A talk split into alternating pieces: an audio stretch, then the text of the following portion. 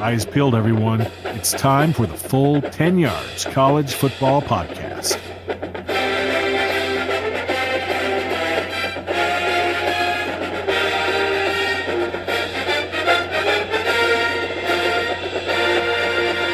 Hello, and welcome to another edition of the Full 10 Yards College podcast. I'm joined by Maxwell today. Uh, we're going to do something pretty similar to what we did last week where we talked about teams, but we're going to revert this back onto just individual players this time. But again, talking about risers and fallers and sort of people that have impressed us and people who have disappointed us. Uh, Maxwell, bring him in, buddy. How are you? Very good, thank you. Yeah, I'm looking forward to talking about uh, college football and all these exciting young players. Mm. Yeah, definitely. No, we, I think we got uh, quite a lot of good feedback from last week's um, last week's podcast. So yeah, good to start kind of go along these lines again, and um, yeah, hopefully we'll get the same again. Um, first of all, like last week, we're just going to sort of touch on the main sort of stories in the college football landscape and uh, talk about a few games and a few shocks, and none other than uh, South Carolina beating Georgia. Um, I at the time I've seen a little bit of this um, sort of after the fact, but I was actually watching the Oklahoma Texas game, which we'll come on to in a second. Um, but so Maxwell, what do you kind of think of this this game with Georgia and South Carolina? Obviously a big shock, and uh, Jake Fromm not really looking like himself.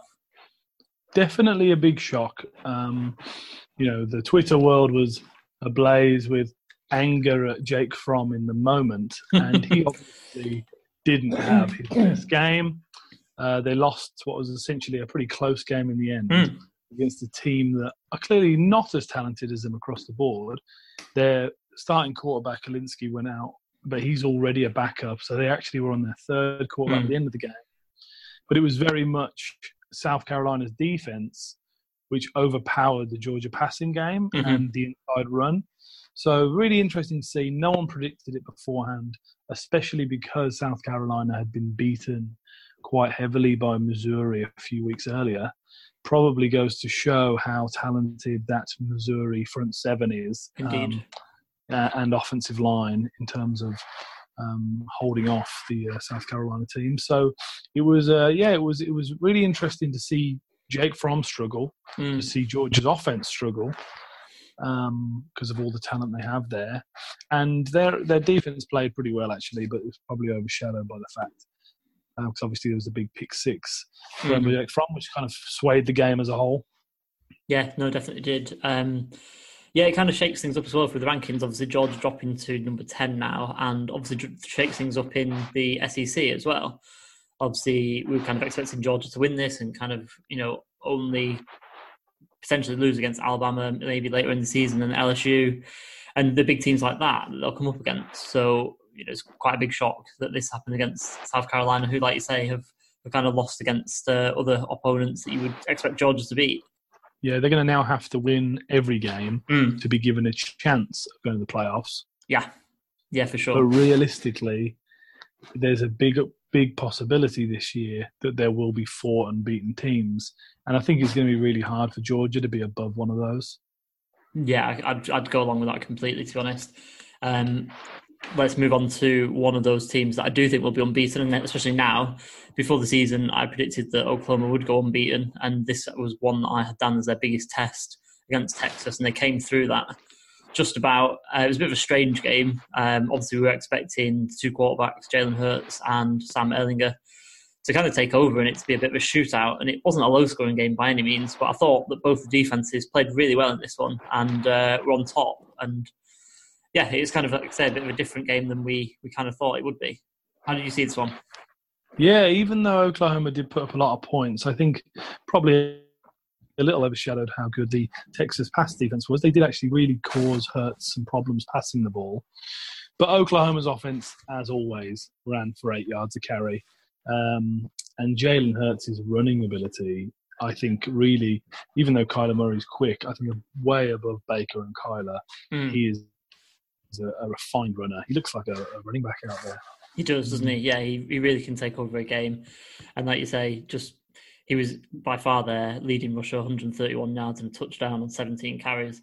And still pretty efficient with the ball, although he did make a few quite poor decisions. Uh, one interception and a couple of errant throws in the red zone that could have been picked off, and a bit of a head scratching uh, sort of decision from Jalen Hurts at, at those times. But yeah, no, really good battle this one, um, mm. and I think we got the right result in the end. I would say.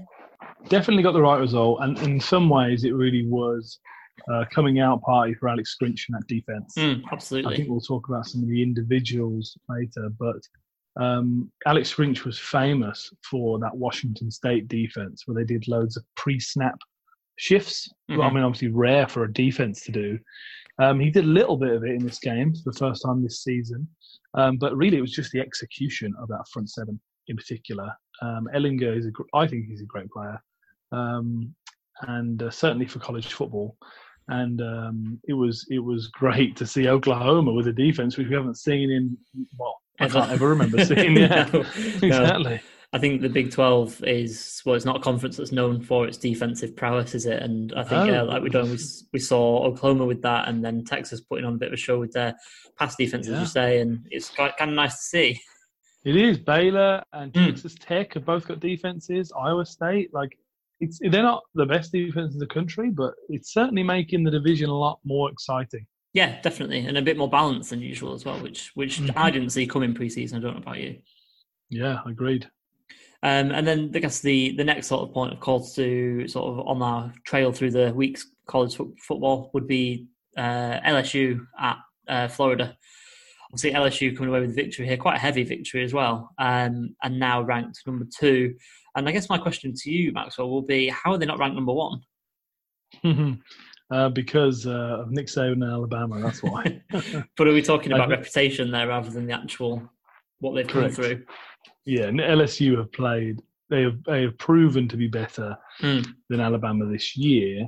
Um, however, saying that, obviously Alabama did quite heftily beat that South Carolina team. It just um, it just beat Georgia. Mhm. Um, but having said that, LSU's offense scoring 55 points a game, or maybe a bit less now, but um, they are um, playing unbelievably. That wide receiver corps is getting open up constantly, Mhm. and uh, Joe Burrow is, I mean, playing fantastic, but he's got so much time to throw the ball. And I think most surprisingly was the fact that their run game stepped up. You know, they they have been a pass dominant team this year, Mhm. uh, but the run game was again. I think they were going at seven yards a carry. Florida couldn't stop them. No, certainly not. And you know, on this podcast today, we're going to be talking about risers and, and fallers in our sort of draft preparation and draft rankings as we come up uh, about halfway through the season. And is there a player that's sort of risen any more than Joe Burrow? Because preseason for me, he was nowhere near the top of the list in terms of quarterbacks in my rankings. And and now I'd I'd be I'd be pushing towards the top of the list, and you know you can't really deny that. Yeah, pure pure um, production perspective, he is the most productive quarterback in in the country this year. But he is, um, uh, you know, I, I it's actually a funny one because obviously at one time he was the highest recruited high school player, Mhm. and you know if it wasn't for Dwayne Haskins being one of the best quarterbacks in Ohio State history, he probably would have stayed. Mhm. Um, so you know he he has had some strange ups and downs, but right now he is peaking, um, and I can't see, like you said, how he's not going to be flying up the draft boards because he hasn't put a foot wrong. No, no, he's not. And I guess talking about the two games that we've just talk, talked about with Jalen Hurts and Joe Burrow, some people are talking about Joe Burrow now overtaking him in the Heisman and as the Heisman leader. How do you how do you sort of see that one? Uh, that is interesting. I hadn't heard that yet, um, but uh, it makes sense. Uh, certainly after this performance, I think um, there are obviously uh, a, a few good candidates now, but Mhm. Oh, yeah. week on week, the the odds are getting smaller to those few. Um, I think really that LSU Alabama game will probably take take us a long way as to as to who wins out. Sure, yeah, Um, uh, it, it can't not if they're going to go head to head. Uh, but the way he's playing right now, now, even if Alabama beat LSU, I don't think it's going to be because Burrow makes mistakes. Um, so he could he could still he could still lose the game and come out sort of looking good Yeah. in terms of Heisman voting. yeah, I mean, if if uh, it's likely Alabama stop the LSU run game, um, which means that the only way they will be able to put up points is through the air. And Mhm. if they lose a high point scoring game and LSU's defense don't turn up, then I could see that. Um, it's it's going to be harder to do, obviously. Mhm. Um, but I could, yeah, I, I don't think it's um, out of the question. Um, I think he's probably not the favourite right now, but um, he's got to be second. Sure. No, yeah, I'd go along with that. Uh, I'd go along. with- Yeah, I would definitely go along with that. Um, I think the angle that some people are kind of saying uh, and coming from with that one is that now that Oklahoma's got its biggest sort of game out of the way and Hurts, I mean, he was decent. Don't get me wrong. He he wasn't fantastic either. Like I say, he made a few boneheaded decisions, and you know he did have a pick, and yeah, he, he didn't play his best. Let's say that. And now he doesn't really have another test coming up. Whereas Joe Burrow's got to go through a few SEC teams, and that'll be more stepping stones on his way towards the, the you know on his road to the voting. Really, Yeah, I think if both teams win out, Burrow will probably beat Hurts, but um, Tua's still in it. Um, so um, I suppose it depends on. It, it often does depend on who wins, doesn't it? But, yeah, um, definitely. um, Maybe maybe yeah, like I, say, um, Tua flying under the radar a little bit. a little bit, yeah. Uh, but I don't think that. Um, I don't think that Hurts is going to lose another game. Let's put it that way. No, same. I'll go Right, along with so- that. Yeah. Uh, okay, uh, yeah. Let's um, let's move on to our from Joe Burrow into our other risers. Um, we're going to start off with the risers. Start off with the positive as we did last week before we move on to our fallers. Uh, Maxwell, how about you hit us up with your first one? Well, let's start off with um, a recap of the article we released on Monday. Hmm. Um, so I released an article on Tylan Wallace, the Oklahoma State wide receiver. Um, so you can see that on the uh, Full 10 Yards website. And Mhm. it basically goes into, I've gone into four key areas with him. Um, his hands, his blocking, his route running ability, um, and his after catch. Um, and I think the thing with Wallace is obviously the numbers are up there. He's got you know a ridiculous amount of yards and touch, touchdowns already this season. Um, you know, blowing away opposition. But I think his route running is incredibly refined for a college player. Um, I think the comparison I drew was to Calvin Ridley, Mhm. who um, again not the fastest or um, best at many many areas, but his route running was excellent and allowed him to really gain um, a lot of success early in his career in the NFL. Yes. Um, and that's where I see Wallace as as well. Uh, and on top of that, he's got good hands. He can block. He, he seems to be a leader in the offense. He kind of has the full package um, without having um, the full amount of um, of uh, backing from from the from the early draft boards. Yeah, definitely. I mean, for me, he, he wasn't in my top five or top ten wide receivers preseason, but he's really burst on the scene. And I think you, in your article, you really set the scene really nicely. And um, yeah, go through the sort of uh, aspects of his game that are really strong. And I think, like you say, I think his route running and the way he gains separation is really pivotal because you know you, you need to be able to separate in the NFL. That's the that's the be all and end all for wide receivers, whether that's vertically, whether that's um, you know, going up and going up the ladder and getting the ball from from a jump ball. Uh, but you know, if you can create space between you and the defender, it's basically an open window the whole time, which is what Tyler Morse does really well. And he's also got the YAC ability, uh, the run after the catch that that um, you know makes him a dangerous weapon. You know, with the ball in his hands, and you can kind of build an offense around that sort of person and player because you only need to get the ball in their hands and you can let them create their own, you know, little bit of bits of magic. And uh, yeah, I see he's got a bit of a bright future ahead of him. I feel. Yeah, I think so. And I think it really is shown by the fact that they have even put him in at running back for some plays. Mm. That's how much confidence they have with him with the ball in his hand. Mm. Oh yeah, definitely. Uh, I guess we'll go from from one person's article to the next. And obviously, the, the week before that, I spoke about Isaiah Hodgins, the uh, Oregon State uh, wide receiver. And I think for me, again, like Tylan Wallace, he's like the very definition of a riser. He even less so than Tylan Wallace. He just simply wasn't on the radar last year. Um, you know, he's had a solid sophomore season, uh, but you know, no one really expected him to sort of make the leap that he has. Um, he had a decent season for a sophomore for a poor program, um, but he's really making sort of people sit up and take notice. And he's eclipsed the numbers already from his sophomore season pretty much. He's scored over almost double the touchdowns, and he's pretty much at the yards mark halfway through the season. So you're expecting him to go on and have a big season, and it's at the perfect time because he's just becoming draft eligible. Um, and you know, it's another one with with just massive production and even like I said in the article, it's even though the opponent will know that that's where the ball's going to go. Isaiah Hodgins is still winning. He's still gaining separation.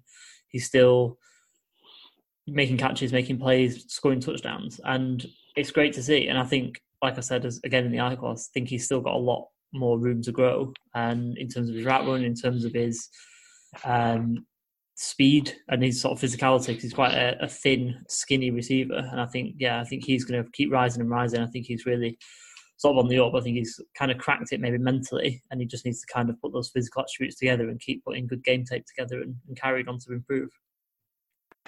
Yeah, I, I totally agree. I think he's um, been a real surprise. Um, and, but he is a, a, big guy. You know, he's, he's about six three, although mm-hmm. he isn't the, the thickest. He's you know, as you mentioned, quite skinny. I think the one thing from watching film, which was quite interesting, was I, I was going to say negatively, oh, he's never had a. He doesn't. You don't really see him catching traffic, mm. but that's because he's always open. Yeah. I mean, all of his catches, he really is. His route running and the way he kind of glides past defenders really reminds me of Dante Pettis, who obviously was a 2nd mm-hmm. rounder.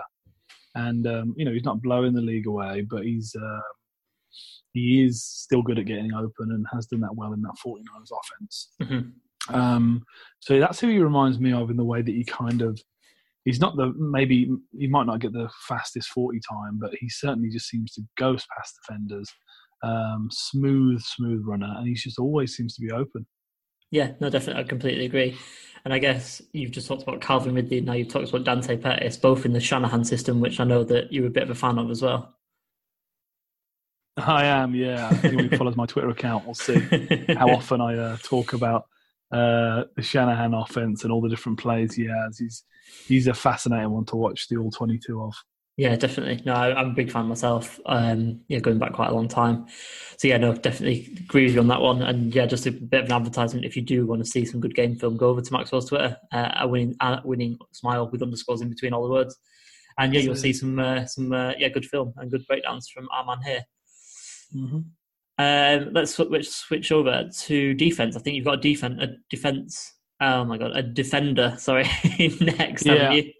I've got a few defenders to talk about, but let's start off with the big game from the weekend. Uh, was where he really shone. Mm-hmm. Uh, Javon Kinlaw, the nose tackle for South Carolina.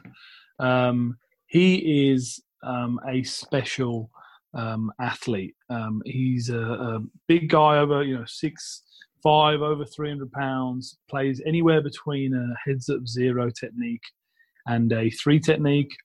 Um, sometimes, occasionally, you see him rushing off the edge as well. Mm-hmm. Um, his speed off the ball is outstanding really is. for a guy that size. It really is. I mean, he flies out the blocks. And if you want to say there was one person who was um, incredibly destructive in causing all that pressure that was causing problems for um, Jake Fromm at the weekend, I mean, he was the biggest reason for that. There was a great example of that. Uh, second, the last play of the second half, um, they were Georgia were marching down the field trying to get a score before the half, and despite the fact that he was double teamed, he ended up getting the sack to close out the half because he just went straight through one of the um, uh, one of the one of the blockers, and uh, he's just so destructive. Yeah, no, absolutely. I think this is going to be the sort of game that he kind of hangs his hat on when it comes to draft season. This is going to be the one that everyone's putting in and sort of pointing to uh, when you know scouts going back to the GM and advocating for Kinlaw to be sort of the pick. They're going to point to this game and say, "This look, he can be a destroyer from yeah from a nose tackle position as well, where he's going to be faced with more double teams than you know if he's playing like a three technique in a in an even front or something like that." Um, yeah, so you just yeah. that's you know getting past rush when you, are not really expected to, and for a man of his size, I think like he plays with quite low pad level, which obviously is really important to gain that leverage. Um, so yeah, yes. no, I think it's a great shout, and it, for me personally, it's someone who I kind of watched film on him last from last year in the summer, and I was a bit I wasn't convinced, let's say that, but seeing him against Georgia and then uh, a couple of performances so far this year, and yeah, he's certainly starting to rise up my in my my estimations on my board for real. Yeah, I agree. I think a couple of things that he's really shown this year is not just that burst, but you've actually seen him playing more of a four point stance this year and do some two gap work, which mm. is obviously he didn't do earlier in his career. He was all about just penetrating the gap. but now they're playing and doing some different things with him, which for his draft stock is huge. Mm. Um, and also, uh, I remember watching a clip of him changing direction when there's a screen thrown next to him, and how he chased down the running back. And the guy who he reminded me of more than anyone was Fletcher Cox. Mm. I You know, you he's that kind that. of athlete. who, yeah, did you? I kind of, as you were building up, I kind of just, yeah, I just thought, I know what you're going to say. Yeah, so that's exactly who he reminds me of. And I think if he's getting comparisons like that, especially with the um, growth in those interior pass rushers like your Aaron Donalds and Mm. now your Ed Olivers and people like that, um, I think he could really be um, a highly drafted, um, or potentially highly drafted um, prospect. Yeah, definitely. Yeah, I completely agree with that. Uh, I'm going to switch over from one performer on the weekend uh, in Kinlaw to another guy who really performed on the weekend. Uh, this is Kenneth Murray um, from Oklahoma, the linebacker. Um, when we were preparing for this podcast, when we were kind of talking about players and things like that, I didn't have him on my list. I didn't prepare. I didn't originally prepare for Kenneth Murray to be someone I was going to talk about, but obviously, like I said, I was watching the game against Texas, and I just felt like you know I had to. I mentioned it in the group chat that we got for our all our writers on the college football side, and yeah, he just made me sit up and take what uh, take notice. Um, he's I think it's only the second time that I've watched Oklahoma live this year, and like I said before, when we were talking about the game itself, I thought that their defense kind of won them the game. I think they really stifled Texas, and the driving forces of that were Kenneth Murray and uh, Neville Gallimore. Um, Murray was getting some buzz, and so far, what from what I've seen, he's he's really been excellent, and he's really rising up the draft board. Some people on Twitter and in during the game, and I know that during the game is quite like knee jerk reaction and things like that. But some people are saying that he could ri- rise up to be like the first linebacker off the board. Um, so obviously after the game, in preparation, now that I've decided that you know, I was going to talk about Kenneth Murray, I went back and watched some 18 film and some 19 film. And I think we've got a first round linebacker. I think he's shown a lot of growth in the preseason. I was actually really down on this class, this class of linebackers.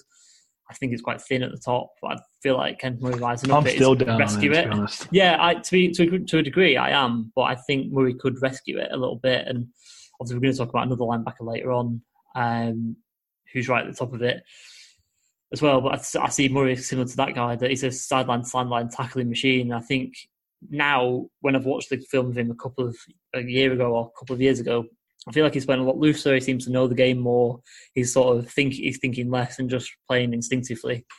And um, you know, like you said before, Alex Grinch really seems to have got him going and uh, seems to deploy him really well because he was just flying around uh, on Saturday and making a lot of plays. Yeah, he definitely was. I think um, it's interesting you, you mentioned about the growth from last year. I would agree with that. I think the one area where he had a lot of impact at the weekend, where he didn't earlier in his career, was that kind of as a pass rusher or a Mm. blitzer. hmm Um, he reminds me of um, kind of reminds me of uh, either an Anthony Barr or maybe a. Um, um, I think he's a good example. I can't remember his name. Dante, uh, I've got a Fowler. Um, Or Dante Fowler. Dante Fowler, yeah. He was one of those guys who was kind of a middle linebacker for Mhm. Florida for a long time. Um, then, uh, but had a lot of success as a rusher and a blitzer, Mhm. and then obviously kind of moved to that position. Yeah. it would be interesting to see if they see Murray similar because he almost has his biggest plays as a blitzer and a rusher. He does. Um, certainly more so this year. Um, but um, he's an interesting player. I think he could do anything. I think he can be in the middle or potentially on even on the edge because he's not small either. Um, so uh, we'll see what they want to do with him at the next level. But I, I think he's a. I think he could be a first rounder as well. I think considering the lack of buzz around him previously, um, if he keeps having a good year, especially in the playoffs when they're playing Mhm. some different offensive, if they get there, um, then um, that could really, really help him out. Yeah, for sure. Um, I, yeah, I, I get what you mean with the comparisons to Fowler and Anthony Barr is obviously another one who kind of was an edge at UCLA and now he's moved sort of more into the, the middle linebacking corps at, uh, in Minnesota. He kind of reminds me of the role that the Chargers do with Uchenna Nwosu, where uh, for USC, uh, Nwosu was a bit more of a stand-up linebacker, Yeah. but they're getting him to kind of mix and match the Chargers. He's kind of a defensive end in rotation, but then will drop back and play the Sam. I think you could possibly see something like that with Kenneth Mm. Murray and being deployed like that. Yeah, it's a good good point because the way Grinch's scheme, he had him aligned as a edge rusher and dropped him out quite Hmm. a few times, um, and you don't really get to see that from college linebackers a lot. So he certainly would suit a lot of um, a lot of you know all of these creative defensive coordinators in the NFL, like your Pettines and your um, Gus Bradleys. You know, they'll Mhm. probably be looking at him and thinking, "Wow, I'd love to use a skill set like that." Yeah, and it's all about being able to sort of do multiple roles now, isn't it? And you see a lot of hybrid Yeah. players. Um, so yeah, no, it's definitely on trend in the NFL. So obviously good for his draft stock again. Mm-hmm, mm-hmm. Who have you got next? Who's up? Well, let's talk about the other linebacker um, Okay. before I get to my last um, riser. So this is a bit of a funny one because I suppose it's le- less of a riser and more of a not a faller. Yeah, yeah. Um, but I, I, totally agree that the linebacker class is weak. Um, Mhm. some of the big names people are talking about are Troy Dye out of Oregon, Jacob Phillips out of LSU, and for me, I find their tape incredibly unappealing. I don't think they're the best athletes. I don't think they're the best readers of the game. I don't think they have any of the outstanding qualities that you want from a first round linebacker, especially looking at guys like Devin White and Devin Bush. Mhm. Um, but the one guy who is still going to be on the table this year is Dylan Moses. Um, obviously out. I don't think he played a game, did he, this year? Um, he was out before the first game. Uh, I can't Um, remember, but yeah, he is certainly out now with ACL injury. But yeah, Yeah, so he's had an ACL. I don't think he even played a game this year. I'm pretty sure it was before the first game. And um, this is, you know, going into his um, probably what is likely going to be his final season at Alabama. And he's not going to have any film to put out there Mhm. for the NFL. But you you you see the fact that there are other guys out there who aren't maybe the top linebackers, and you look at guys like Myles Jack and Jaylon Smith, big question marks coming into the league, but relatively straightforward injuries. You know, an ACL is is is uh, straightforward compared to other injuries, certainly. Mhm. And we have seen phenomenal tape from Moses. You know, from a young age, he was the he was the play caller and leader of that defense. He athletically is as gifted as any linebacker they've had come out of there, and that includes all of these first rounders that have, that have come out.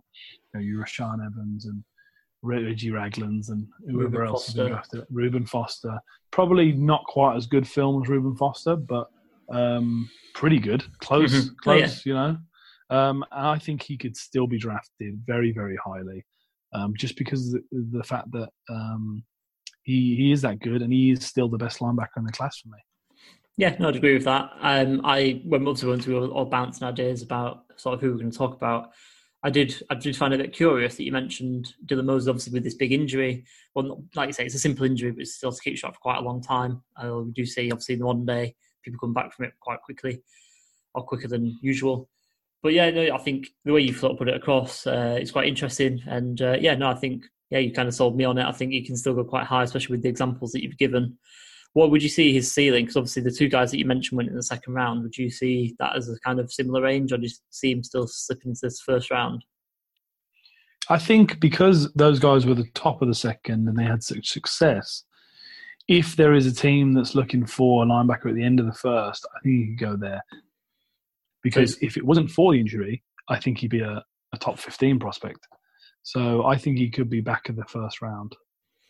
Yeah, no, I'd, I'd go along with that. To be fair, I would have had him in the top fifteen, top twenty, at very, very least preseason, and you know, expected him to put on some good game film and, and sort of cement that.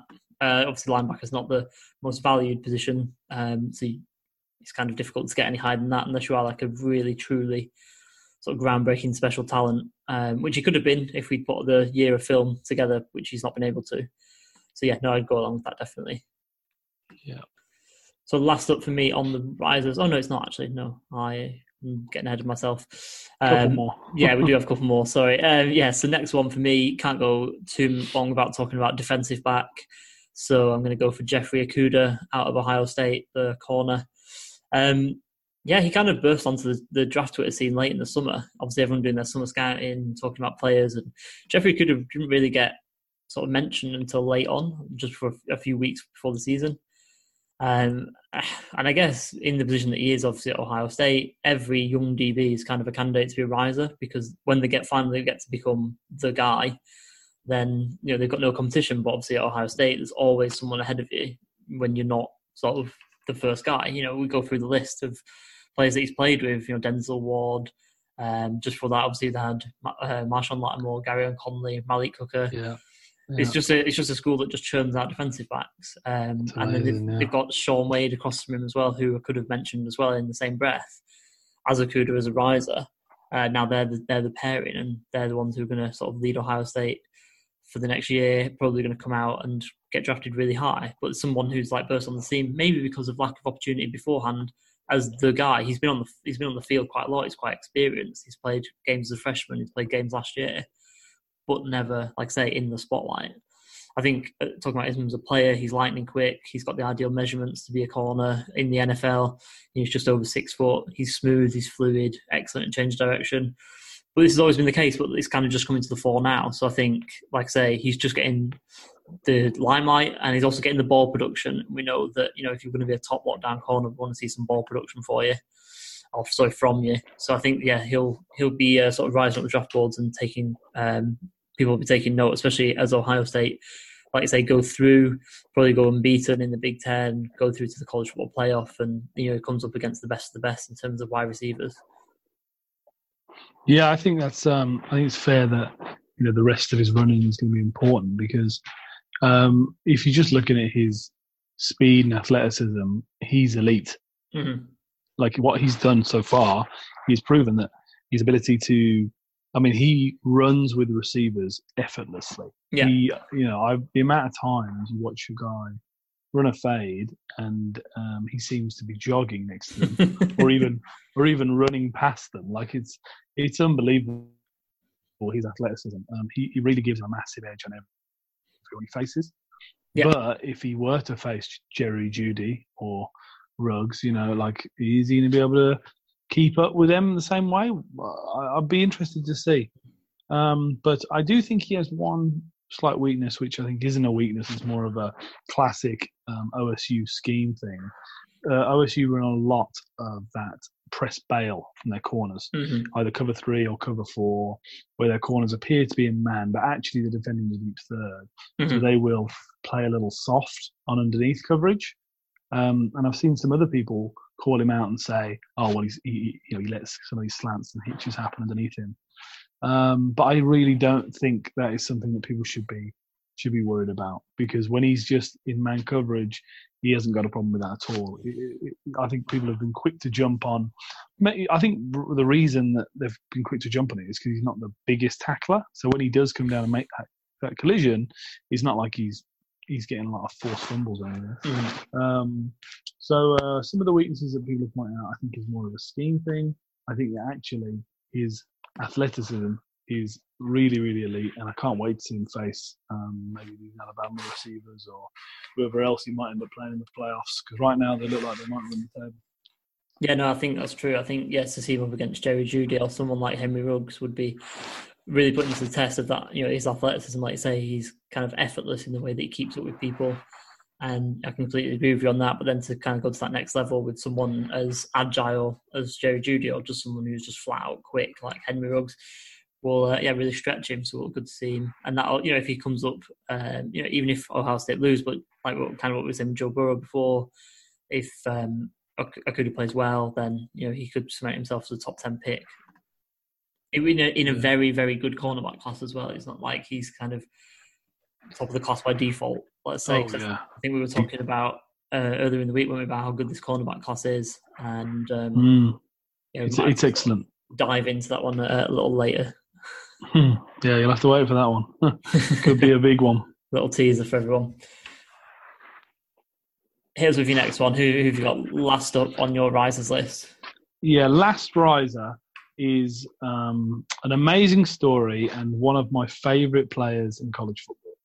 Um, I am not a big fan of, of Notre Dame as a program always, just because I feel like they have loads of fans. Everyone loves them. Um, I, I, so I like to I like to not love them as much as everyone else does. But but they have a player in their secondary, Alohi Gilman, who I cannot stop smiling watching him play football. Um, I remember a few years ago. So if anyone knows the story, he Alohi Gilman went to Navy. So he was he was enrolled, you know, going to go to the Navy. He was such a good talent and such a superstar in Dale Pehrson's famous defense back in 2016 that he decided that he wanted to give himself the opportunity to play for a big program. Mhm. So he sat out the whole of the 2017 season as he transferred over to Notre Dame. And then now last year was his first year with the program, and now it's his second year as a senior with the Notre Dame football program. And he's now given his, his last opportunity to go make a chance and a, and a show at going for the NFL. Um, and he's really given himself that, that boost and that bonus by doing that move. And I really hope it pays off for him because he's an amazing box safety. His IQ, football IQ, is really high. Mm. Like if there's a guy that he reminds me of more than anyone, it's Eric Weddle. Um, he's just always around the ball. He's doing things that other people don't do. He does have the ability to play high, which I think um, we didn't necessarily know that he had that ability coming into this season. But the Virginia and Georgia games show that he really does have range, and um, he's everywhere. Tackles all over the place Mhm. flies around the park. He puts his body on the line. He's a big hitter.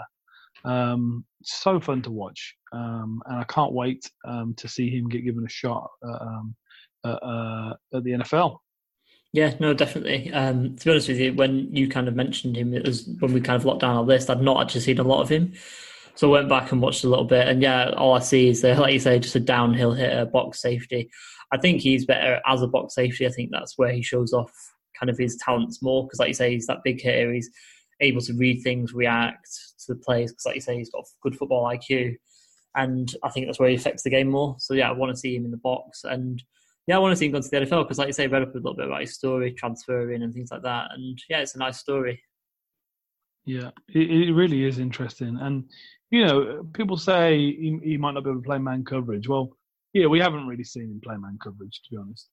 But Harrison Smith is a guy who's an elite All Pro safety who, who makes a living, and he never plays man coverage. So, um, so it, it doesn't necessarily matter. Um, I don't think that is a be all and end all.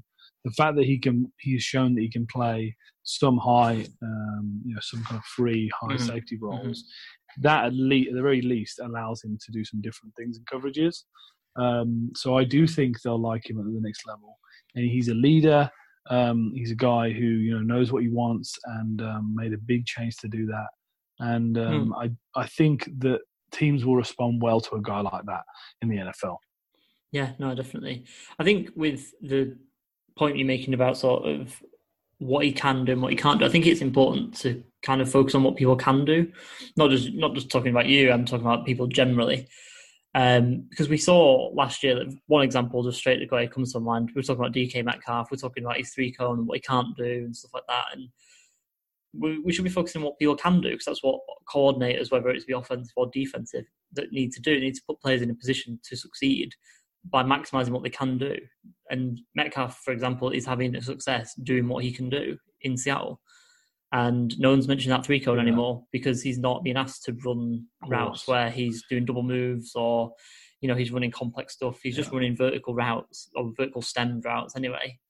And he's having success because he Yeah. he's been put in a position Uh, to do so.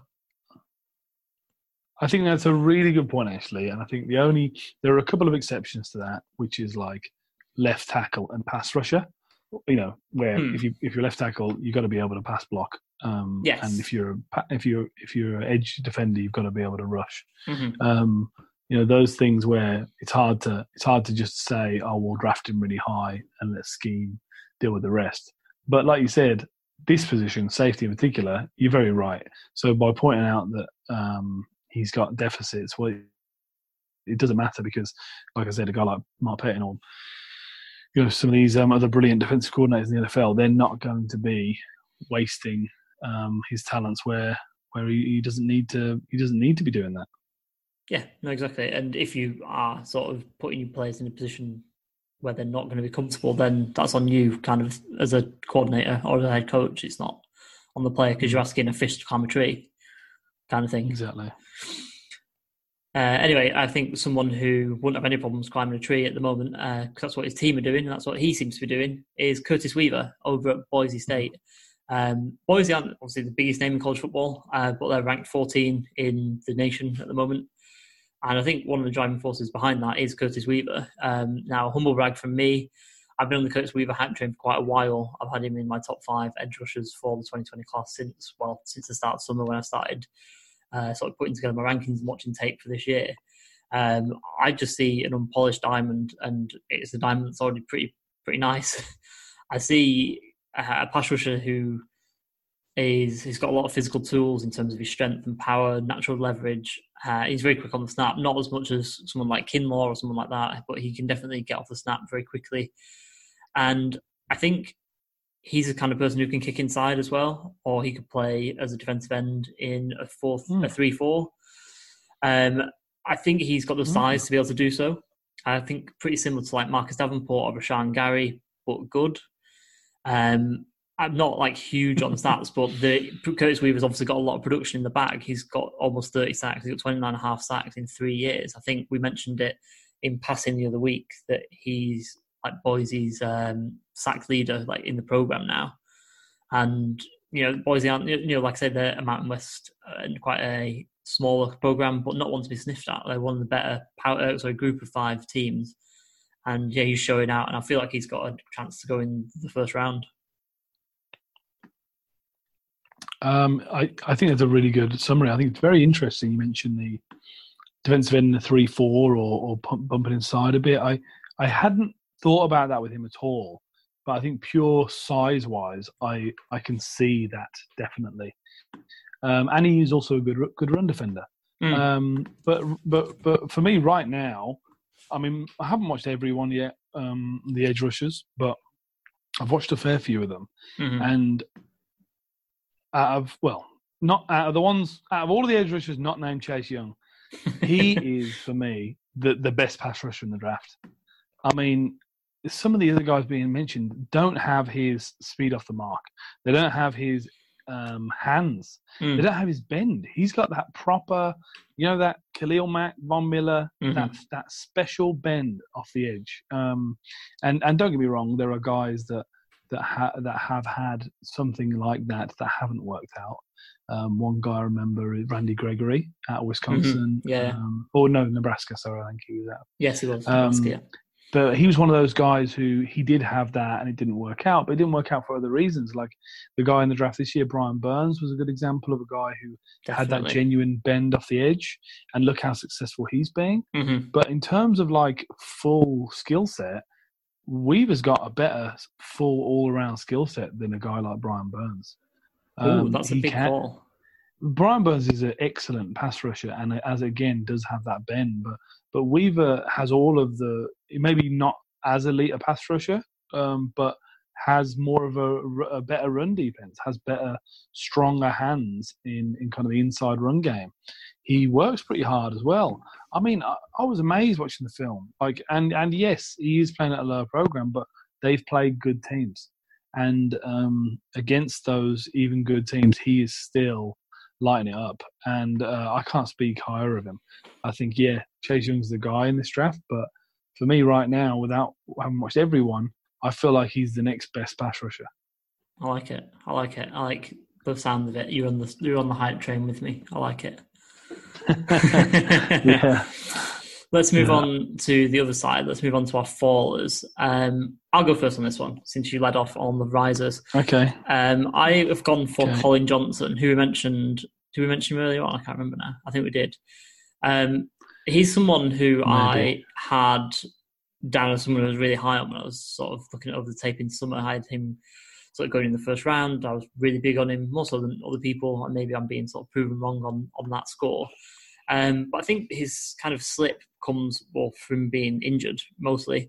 And with that, people have kind of overtaken him. We talked about two wide receivers at the moment who are really rising up everyone's board in Isaiah Hodgins and Tylan Wallace. And also, the, the problem's kind of close to home as well because he's dropped down the pecking order at Texas. You know, Devin Duvernay is overshadowing him. And he's become Ehlinger's favourite mm. target. Mm. Like I say, I was really high on Collin Johnson coming into this year. I was a big fan of his size profile, which is rare because you don't see a lot of six foot six wide receivers who are a big play threat, no. decent route runner, as agile no. as him, and can pull off spectacular catches. But we're just not seeing it enough, not seeing him on the field enough. And, you know, he his season's not lost, but he's got to stay off the treatment table and kind of putting a lot of strong performances for Texas in the next you know few games. I think to kind of build his stock back up. And if he doesn't, then he's going to slip right down because there's a lot of good wide receivers in this class. Yeah, I, you know, I haven't got loads to say about him because I haven't done the deep dive on Collin Johnson, but I did watch a lot of his film last year, and I've watched all of the Texas games this year. And the one thing that I'd say that stands out is last year I kept watching games going, who is that giant wide receiver who is making all these plays? Mm. Uh, and this year, I bet uh, I don't think I noticed he was playing until until um, until I looked into it. Like he he, he wasn't jumping off the film, um, and and he has had a few more drops. The stats say so. Mm. Um, I, am not sure. I'm not going to weigh in on it too much yet, but so, yeah, yeah, I think it's a fair it's a fair one to call a faller. Okay. Uh, how? Who's your next one? Who's your next fall? Who's your first faller? So um, yeah, I've got a couple I want to talk about, but let's um, let me continue on the pass rusher trend. So I've just okay. kind of talked about Curtis Weaver, and let's talk about one of those guys who has been unimpressive for me. Mm-hmm. Um, uh, hopefully, I'm going to pronounce this correctly. Um, the defensive end for Iowa, AJ Epenesa. Yeah, I think you've got that. Yeah. So um, he's a good footballer. You know, very strong hands. 10 and a half sacks last year. Uh, and he had four forced fumbles last year as well. Well, um, he's got a really good motor. Um, he has a genuine hump move, you know, that inside strong hand, throwing a guy away. He is strong. He works hard on a hard working defense. Mm-hmm. And because that defense is good and they put seven guys in coverage, most reps, and the guys are very good in coverage, he does get a lot of sacks. Um, you know, uh, or he did get a lot of sacks last year anyway. This year he's still got 30 as well. Um, but I think this is one of those classic cases of, um, you know, the production without the talent. I, I, don't think he's got any burst off the mark. Certainly not level next to a guy like Weaver or or Chase Young. Mm-hmm. Um, he doesn't win with his hands uh, in terms of like uh, s- speed moves or, or, pass rushing other than that that strong hump move. Um, and he's really not refined as a pass rusher. You know, maybe uh, the one thing I could say that maybe I'm overthinking is the fact that potentially he deliberately gets held back because of the scheme, and maybe they're trying to force him to play run first all the time. Um, but you just don't see that pass rushing ability. Is he a good run defender? Yes. Is he strong and, and has a good mm-hmm. motor? Mm-hmm. Yes. But is that enough for a top first round pick? Definitely not. And a lot of guys have got him ranked in their kind of top 20 on their big board. Mm-hmm. Um, and I can't see how anyone could spend a first round pick on a guy who isn't going to give you pass rush threat. Mm-hmm. Um, like, you just said when we were talking earlier yeah. about, you know, things that you need to do as a pass rusher, I guess. Yeah, exactly. And I just don't think that is um, one of his skill sets. I think he could be a good footballer um, in terms of like fitting in well in a scheme. Um, you know, there have been other guys who have done similar things, um, but they they are not first rounders. They're usually um, guys who put in a good effort. Um, I mean, uh, without joke, like he, the, the the player who reminds me of is John Simon, who's a defensive end who's bounced around the league. You know, he's been at the Colts, mm-hmm. the Pats, and the Texans. He's been all over the place. Um, good footballer. I actually very like, much like John Simon again, but but um, he's he's not a star and um, certainly not top 20 player uh, for me. So that's that's yeah, that's pretty much it. Interesting. I think one thing that's interesting about Epenesa for me is he got all this production last year as a part timer. He didn't hmm. start mm. last year. He played about forty percent of the snaps and got loads of production. But now he's starting for Iowa, and it's gone the other way. I find that quite bizarre. Yeah, maybe. I mean, that maybe he's playing too many reps. Like maybe he's not fully healthy or something like that. Um, yeah. We don't know. Um, and for his sake, you know, I, uh, I hope he gets better and hope he, we see some more. But even when you watch last year's film, those sacks were effort sacks. Mm. Um, they were coverage sacks. They weren't. He's beaten a man on the outside. Very, very rarely do you see that. In fact, I, I don't think I've seen him do that in one of his sacks. Interesting, because obviously, uh, quite a lot of people who maybe they're doing their research before the draft and things like that. Might, might just you know gloss over it, look at the box score, and then you know see all these sacks, things like that. But it's like the method behind it. is kind of you got to dive into that as well. which I think is really exactly. interesting. I'm going to stick with Iowa for my next one. I'm going to stick with uh, Iowa and go for Alaric Jackson, the left tackle for the Hawkeyes. Mm. Um, and like we just said about Collin oh, Johnson, we're hating on Iowa right now. We are a little bit. we are a little bit. maybe it's because they lost to Michigan. Um, yeah, maybe. I think, like with Collin Johnson, I think there's some players' best ability is their availability, and Jackson left their opener with a knee injury and hasn't been seen since. Um, when I was watching, obviously, offensive line film, you kind of watch the whole group. Uh, you're watching for Tristan Wirfs, who's kind of the one right at the top of the top of the boards for everyone in terms of tackles or at least in the top couple. But Then you got John Jackson over on the other side, and he's very talented as well. And I was kind of wanting to see him kind of move away from having sloppy footwork that he had last year. He had a bit of a poor anchor last year as well, and you kind of wanting to see him move into this year and you know improve on those sort of areas of his game, and, and I'm sure that's what he wanted as well. Um, which obviously just can't happen because he can't put any tape on the you know to, on on his record, let's say, and uh, yeah, he's just he's obviously just not there and just injured. So you just yeah, I've really lost my train of thought here. and, yeah, he's injured, and you can't sort of improve on anything that you have done. I've really balls this up because I've really lost my train of thought. no, no, no, no, no. Um, I, I, don't think honestly, I don't think you have. I think I think it's, a, it, it, it's an interesting one because like you said, um, there's a few things to consider there, and one of them is the fact that he's not been healthy. Um, but he did, you know, he has been back on the field since that first game now, and um, he. And I think the interesting bit is he's come back and he, he looks a lot worse. Um, maybe he's not fully fit. Mm. but um, you know, the the problem for me is, yes, he's talented. Um, yes, he has good. He's a good athlete. he's big. Um, when he's a mm. pulling lineman, he mm. can be very aggressive as well. When you see some pin and pull stuff they do, he, he in open field he wants to hurt people. Yes. Um, but he's a bit of a turnstile for me. Like um, versus Michigan, like the one thing I always love to see from tackles, um, when you it's something that you uh, most of the time the NFL Combine is a bit of waste. But the one drill that I love watching is when you see the offensive tackles practice their kick step with mm. a rusher outside of them. Mm-hmm. And the job, the job is to stay square to the line of scrimmage for as long as possible with body control and patience. And it's really interesting to see, even just without pads and helmet, who can't move properly. Mm. And I hmm. remember watching some clip of, uh, I remember watching Jake Matthews do it and thinking like he looked like a robot. He did it perfectly. Mm-hmm. And then he ended up going as a high first round pick. Um, I, I'm very interested to see what Alaric Jackson does when he gets his opportunity to do that at the, the combine because as a, on the field, he's just turning all over the place. If someone rushes outside of him, he just turns straight into them. If someone rushes inside of him, he turns straight into them. He, he doesn't control his feet. Um, and even though he is strong and can be aggressive, it actually means that he loses the ability to be violent because mm-hmm. he's got himself in a bad position. And, you know, when he does get a hold of someone, um, he, he's pretty good, but most of the time he's giving people a push and they're getting away from him.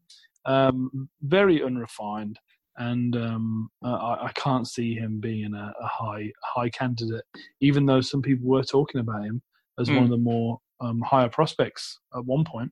Yeah, they were. Yeah, well rescued. Thank you for that. you completely dug me out of that. I completely right. lost my train of thought on what I was going to say. But yeah, no, you've summed it up really well. Um, one thing that I thought of as you were sort of talking about the combine drill uh, with the, sort of the kick slide is was it with uh, Orlando Brown a couple of years ago where he completely kind of fell to bits on things like that and that kind of really tanked his draft, yeah. draft stock because he was obviously obviously good sort of bloodline that he's come from with his dad playing in the NFL and he just looked out of shape and just out of out of place in those kind of drills and it just shows that those sort of you know the combine itself and those drills in particular for those people can have a huge impact uh, because you just don't look mm. like like the part really. And yeah, it'd be interesting to see him. Maybe like you yeah. say, maybe he's not not hundred percent right in his health after that injury, and uh, you know if it lingers on, then that has massive impacts. And he'll probably be a mid rounder like Orlando Brown was. Yeah, but Orlando Brown is starting now in the NFL, so yeah, things do change. But um, but but I think right now um, he doesn't look to me um, like uh, he's someone that people are going to be going close to in the draft. Mm, no, I agree. I agree. He's definitely fell off. Who's the next guy for you who's fell off? Um, hmm. I've got a couple of people to talk about. Let's go to. Let's go to. Okay, let's go to Najee Harris. This Okay. is an interesting one. It is an interesting one. Yeah. again, he's had a he has had a pretty good year, um, and um, uh, it's funny as we talk about him and Dylan Moses because uh, if anyone's a fan of high school football, they will know that um, the highest rated running back and the highest rated linebacker in the the twenty whatever class that those two came out Mhm. was Najee Harris and Dylan Moses, and both of them faced off against each other in the. Um, there was a I can't remember. It was one of these, one of these um, famous uh, you know high school camps. Where, Uh-huh. uh, Yeah, yeah. yeah, like, like the opening or something like that. And these two came up against each other in a linebacker versus running back drill. And um, Najee Harris ran straight through Moses. And um, you remember, I remember thinking, I cannot believe these two are both going to Alabama. It was like cheat codes, unbelievable.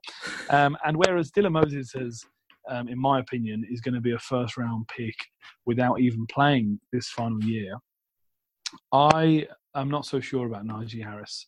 Um, I think some of the other running backs in the class um, are probably going to be rising, Mhm. and for me, um, he lacks some qualities. Um, so, first of all, he is an amazing professional. Uh, he's an excellent pass blocker. Um, he actually um, is pretty good as a run blocker as well in certain situations where he does get to lead. Um, he runs clean routes. He's got good hands. Um, he, he's one of these guys who, when you run play action, he'll sell it like it's a run.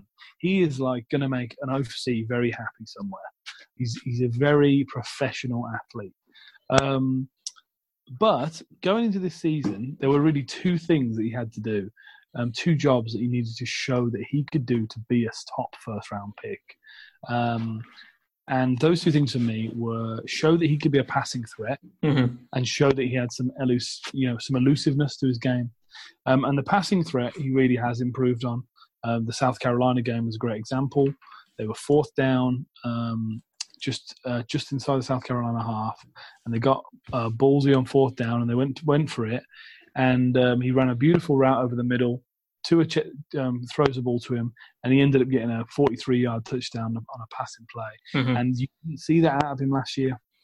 But, um, but again, that wasn't really him being elusive. That was him being quick and strong and running good routes. The Sure. one thing that I think maybe he's a victim of circumstance, you know, with Kamara and McCaffrey and now Jacobs coming out of, um, you know, in the Raiders. Uh, these the NFL players now, these running backs, they need to be able to win in space. Mhm. And Yeah. The the one problem I see with Najee Harris is you don't really see him make people miss. Um, and he hasn't. This season, like I said, he had two jobs. He had to show people he could be a passing threat, and he had to show that he can make people miss and be elusive. And I just don't see that elusivity side of it. I don't see him making people miss. I see him falling forward and hitting hitting linebackers and drive falling forward for five, five yards. But I can't see how, considering people are rating him as a highest rated running back in the class, I can't see how the highest rated running back in the class is a guy who isn't going to make people miss in space. Mm. Um, he doesn't seem like he's going to be that guy. Um, and I think that will hurt his draft stock. And I think it's a shame that we haven't seen that out of him, but also uh, maybe that's just not him. Yeah, maybe. I mean, first of all, like you say, he's definitely shown that he can sort of catch the ball. He's done it very nicely. He's scored some receiving touchdowns, which he hadn't done before. And yeah, he has definitely added that facet to his game. But like you say, you know, when you sort of talking about the players that you have done uh, right at the top with McCar- uh, McCaffrey and Kamara and players of that ilk, Barkley, who can do it all, he's not in that bracket. And to kind of whoever's kind of putting him in that bracket of the top running back in this class is kind of crazy to me as well. When you see someone like Jonathan Taylor, who can do, who's who also has added the sort of receiving part of his game this year, and is also doing a lot more on the ground. And you know, he's taking over games, and he is Wisconsin's offense. And then you've got, you know, we talked about him before. We talked about Travis Etienne and his kind of angle, destroying speed. And you've got a whole host of running backs right up there at the top. And I think Najee Harris is kind of in the second group. And to me, with the way that running back is being valued at the moment, kind of makes him a second round player at the very most. Mm.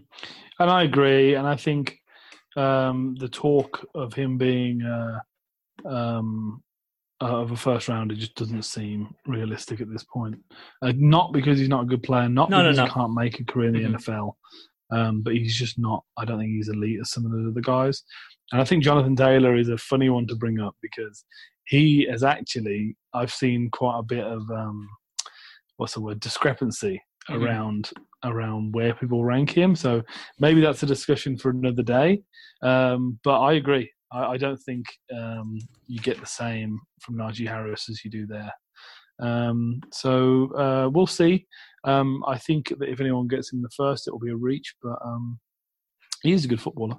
Oh yeah, yeah. No, I completely agree with that. I mean, we've seen many a mid-round running back, and even later than that, and your late-round running back, undrafted running backs make Yeah. very successful careers and you know having good seasons. So yeah, no, I think the way the running back is is kind of done at the, at the moment in the NFL with the kind of committee approach being done by almost everyone, he'll definitely find his way into that, that situation and, like I say, have a good career. I would say. Of course, yeah, of course. So last one for me. Uh, I'm going to go back to talking about defensive backs, and this one might seem as a bit of a funny one. So I kind of ummed and about this one a little bit. I, I kind of worried whether I was being a little, little bit harsh, uh, but it's Paulson Adebo from Stanford. Um, Yeah, he's he's having a good season, don't get me wrong, but I think he's sliding down a little bit because of the team, the players around him, and the team he's got around him not having a good season, and the players who are competing with him are having good seasons, really good seasons. Um, he first came onto my radar when I was doing my summer scouting, and I wasn't even watching for him. And it's always a good sign when you're kind of watching for one player and another player keeps popping up. it is. Um, I was watching Justin Herbert actually, and um, I was watching Oregon's game against Mm. Stanford, and I couldn't help but notice that Adebo was making Justin Herbert's life very, very difficult. He made the play in overtime that won Stanford the game with a pass deflection, and yeah, I just thought I've got to watch more of this guy, so I watched more of him, and he's fantastic. You know, again, like Jeffrey Okudah, he's got all the physical attributes, he's got the size, um, he's got everything that you want in a in a top boundary corner, but you want to see more players on the ball. I mean, I've said with Okudah, you're getting that right now. You know, before this season, Okudah had never got a pick. He's now got three in six games or something like that. Adebo's still not making those plays on the ball, and defense in the NFL now is essentially just about creating turnovers. You can bend, you know, if you don't break, you can force, and that's fine. But it's about turning the ball over and, and get, giving your offense the ball back, and that's what you need. And if you're going to draft a corner really, really high, which I mean, like I say, when I was making my rankings, I had Paulson Adebo draft, um, drafted ranked as my second corner out of everyone, and this is a very good corner class as we mentioned. And I'm not sure I can keep him that high when he's not causing turnovers. Yeah, I think um, I think it's a fair point in terms of turnovers, um, and definitely uh, NFL teams are looking for that now. Um, he is an elite athlete as well. Mm. He really is. Like um, he is one of those guys, like you mentioned. You mentioned like the positives. That Oregon game last year was a great example of him coming out and just um, putting pressure all over the board. And I think he. There are some games where like that. Um, where he's pretty comfortable. If you allow him to um, kind of get into the game and feel himself a little bit, you know, kind of get some confidence, Mhm. he thrives off of it. Uh, Washington, he won a Defensive Player of the Week award award a couple of weeks ago Yeah. in the Washington game. This is what made me think I was kind of being a bit harsh. Yeah. No, no, but I, I think it's a fair point because in the Washington game was a great example of what he can do well. He plays off man coverage as confidently as any player I've seen in years in the way that he just he'll play ten yards off and he'll know that if you throw something short, he's going to destroy the guy who catches it because he's a Mhm. violent hitter, which you don't see a lot out of cornerbacks.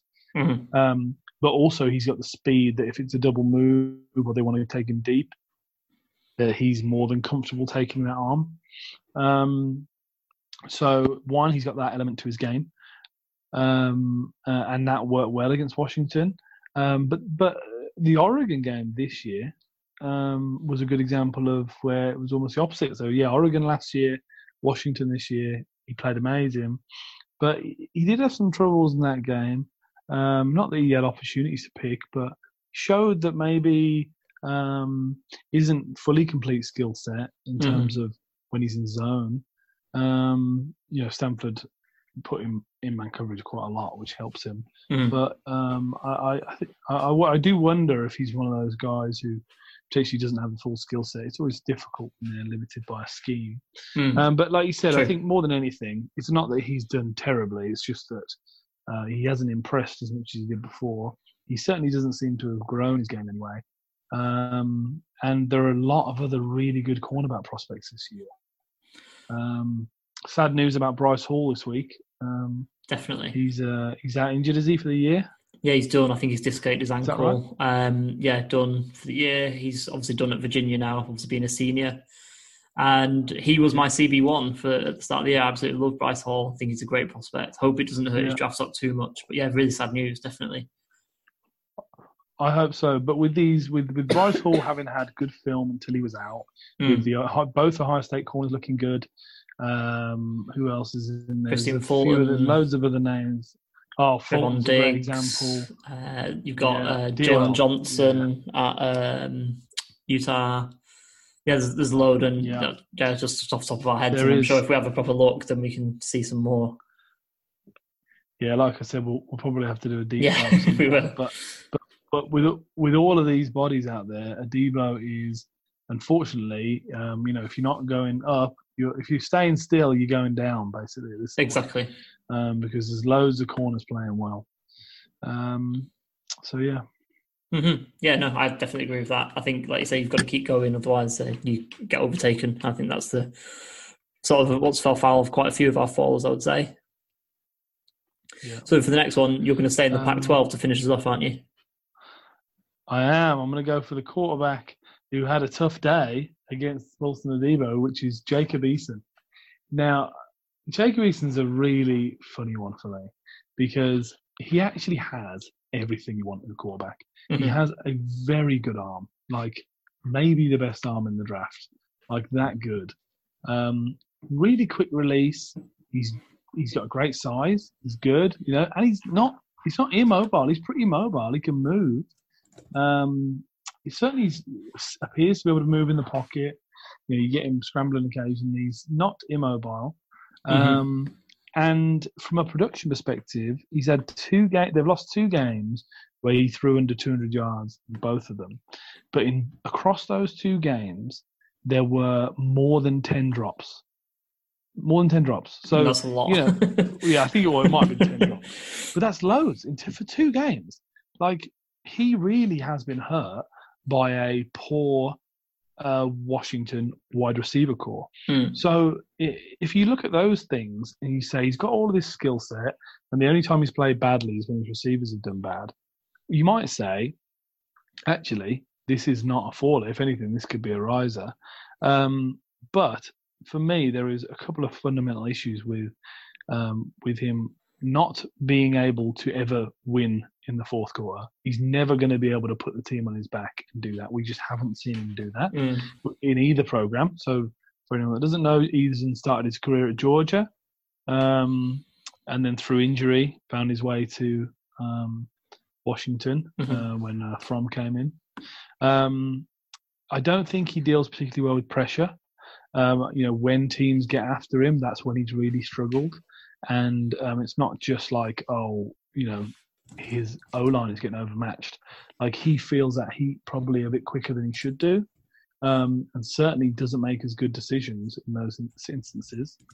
And I think the the biggest, most predominant problem for me with Eason is his deep ball uh, and his ability to push the ball down the field. Is he capable of throwing the ball deep? Of course he is. He's got Mhm. a fantastic Yeah. arm Yeah. But he's very inconsistent, and I think part of the inconsistency is his lack of willingness to do so.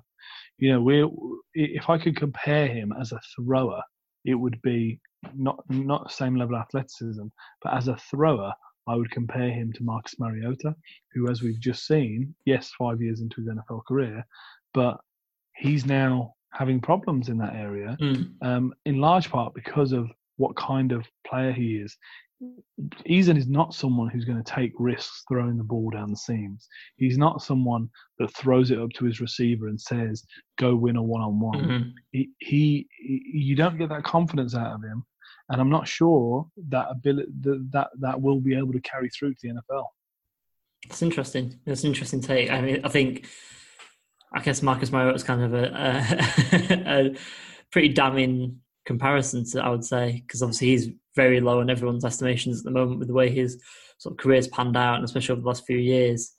And yeah, Eason kind of comes up against uh, Oregon, obviously massive game on the weekend, and then Utah after that. So big Pac-12 games against two of the best teams in the Pac-12. And you know, as a Washington player and as a Washington fan, you would kind of want to sort of clash yourself in that sort of range, I guess. And these are the teams that you've got to beat. Obviously, as we said, they've lost two games now, and you know they're out of uh, postseason contention and probably out of the Pac-12 contention. Mm-hmm. But like you say, you, this is a, yep. this is the area where you would want to see Jacob Eason kind of put his team on his back and, and kind of win some game, win them some games. But you know, it, it, remains to be seen whether they can whether he can do that. So yeah, no, I think it's a pretty fair assessment. Um, and like you said, I think maybe the inconsistencies is, is kind of he's kind of blotching out the talent a little bit because obviously the talent's there. He's obviously a former five star. Went to Georgia, uh, got beaten out by Fromm, and then transferred. Um, mm. I think that's another thing is that, that when you were watching Jacob Eason in summer before he played for Washington, the tape was so old that you kind of didn't really know what to make of it. You know, you, you knew the talent was there, but it's finding that consistency. Maybe having that year out has um, led to that inconsistency a little bit because he's not been able to play proper, maybe. proper games. You know, it's a good point. And I think one of the things is that you know I think maybe the hype around him was oh, he's finally going to get his shot again mm. um, because of the way it ended in Georgia. Mm. They, it's not that Georgia even wanted, not that they wanted to let a guy like that go. It's just you couldn't have a guy like that sit on the bench. Sure. Yeah. Um, so um, yeah, I mean, we'll see. He is certainly talented, mm-hmm. Um, but uh, there are there are still a lot of problems with his game, a lot of things that I am hesitant about, um, and we'll see. I am he probably more than almost any player in this draft. Am I interested to see how his stock um, will will kind of carry on after this point? Yeah, he's kind of a big mystery, isn't he? At this ter- at hmm. this point in time. So yeah, no, it's going to be interesting to see how some sort of GMs and scouts kind of see him, and I guess we'll get quite a high variance in what people do say about him and what they sort of value in him and how they kind of see him as a projection. I guess. Yeah. Uh, is there anyone that you want to kind of sneak in before we end this podcast? Is there anyone kind you know they left off your list, or sorry, you just left off your list that you wanted to put in, or anything like that? Is there anyone? Um, I suppose the only person that we probably should mention because he's unbelievable um, is CeeDee Lamb. Yes. Um, uh, CeeDee Lamb is, you know, we didn't mention in the, we talked about Jalen Hurts and the defense earlier, mm-hmm. um, almost because you take it for granted how good he is. Um, but CeeDee Lamb, wide receiver for Oklahoma, is uh, more capable than almost any receiver to come out of the draft in a few years. He is so talented with the ball in his hand, running routes, catching big plays. Uh, unbelievable talent, and um, I think he's going to be drafted very highly. Yeah, no, I completely agree. He was astounding, wasn't he, against Texas? Oh, amazing. Um, and like you say, with the ball in his hand, we're talking about playmakers and, and making people miss. Talking about running backs, and he's like a kind of running back when he's got the ball in his hand. You know, he's mm. slipping past people and just making things happen. And at times, he had defenders around him, and he, he manages to slip by someone and make people's miss. And he goes and scores mm. touchdowns. And yeah, he's he's definitely rising up the boards for a lot of people. I think, if I remember right, without having it in front of me, I think I had him ranked as my wide receiver four before the season. I think even more like wide receiver one or two at the moment. Um, you know, going up against someone like Jerry Jeudy, perhaps. Um, so yeah, no, definitely. And that was one. It was in front of like kind of a national audience in a massive game, and he had again without having the numbers in front of me, I think he had something like 170 yards and three touchdowns. So you can't get better than that, really. No, I I think yeah, I think he might be my my wide receiver one now. I mean, he he's so special. And if I had to find a comparison, the guy who I can't help but think about every time I see him is Odell Beckham. Oh, really? Okay. I mean, the way he controls his body, and he just seems to be, you know, able to do whatever he wants to do. Mm. Um, that really f- feels like the closest person for me. Again, not a guy who was I mean, well, he was picked in the first round, fifteenth pick, maybe sixteenth pick, um, but, something but like that, that range. Uh, yeah, yeah. But some people thought that was high at the time. You know, some people didn't have him as the first round, which obviously seems crazy now. But yeah, yeah. No, interesting. Yeah, it's an interesting one. I kind of it, of this bit, I've kind of just sprung it on you by asking you that to sort of finish it off. But CeeDee Lamb's quite an interesting one. I was was watching the game on Saturday, and I was kind of thinking with the way that CeeDee Lamb's kind of moving past people he kind of reminds me of someone. Of, he kind of reminded me of someone who I almost put on my uh, fallers a little bit. I think one person I was going to put on my falls was Laviska Shenault, mm. and he kind of mm. he's kind of playing in a way that I want Laviska Shenault to play because we know that Laviska Shenault can do those sort of things, but he's kind of not yeah. shown it as much this season. He was kind of like a Isaiah Hodgins kind of thing, where he was the total offense for Colorado last year, and he's not been that this year.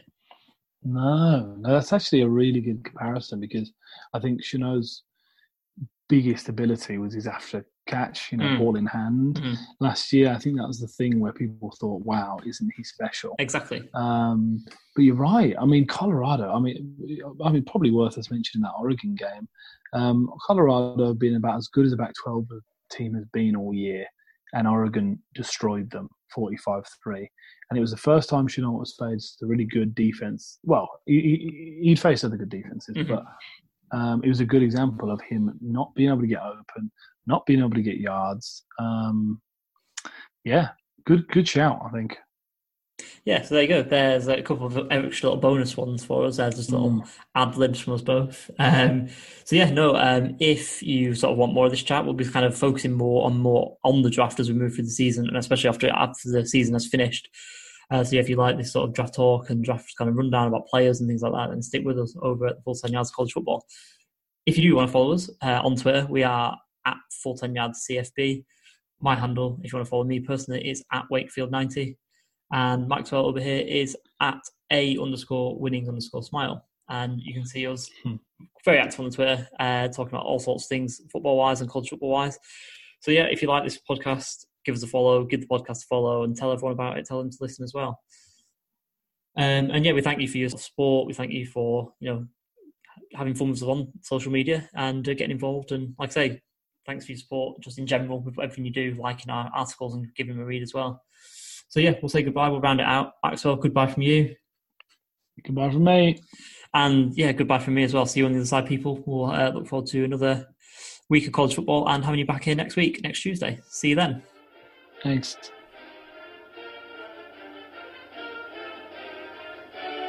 Thanks for listening to the podcast. For all your football needs, check out our website, full10yards.com, or follow us on Twitter at full10yardscfb. And remember, keep those eyes peeled.